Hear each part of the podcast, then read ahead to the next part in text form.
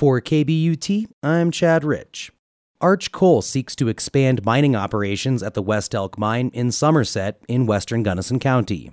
In late July, Aspen based professional skier Chris Davenport co authored an editorial response in the Denver Post about the expansion on behalf of winter sports and climate change advocate group Protect Our Winters, also known as POW.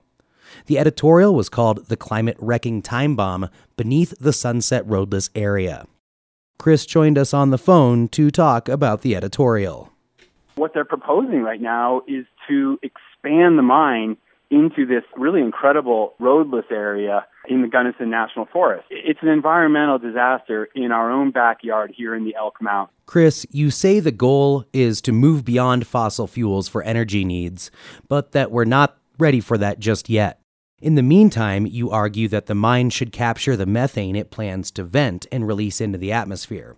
Methane is a byproduct of coal mining, and it's also a known greenhouse gas.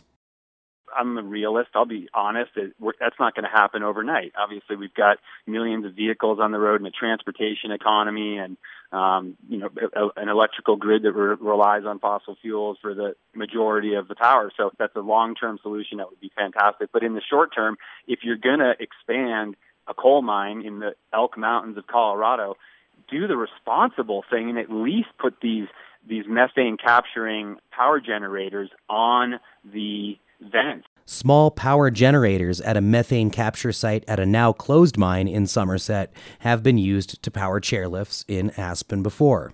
Gunnison County commissioners recently wrote a letter asking for methane capture to be a requirement of the mine's expansion. The editorial says that allowing methane to be released instead of captured and used as energy is a waste of a taxpayer resource, since the methane is on public lands and essentially belongs to the American people. So, Chris, as a professional skier who uses energy created by fossil fuels to travel and ski, why are you sticking your nose into coal and climate policy around methane venting at the West Elk mine?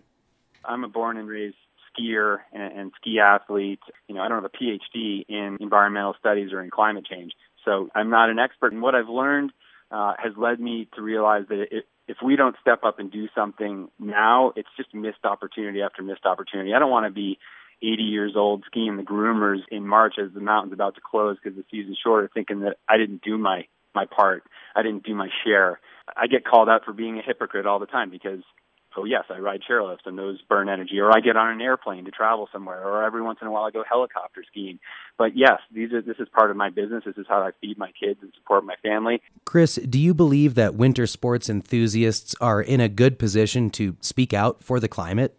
Yeah, I think winter sports enthusiasts should be speaking up because uh, this is the the medium that we play in. It's the snow, and and seasons are getting shorter. I think they're they're certainly less predictable if we can look to the West Coast and California's crazy four-year drought followed by the biggest winter. Uh, it's just difficult to run businesses.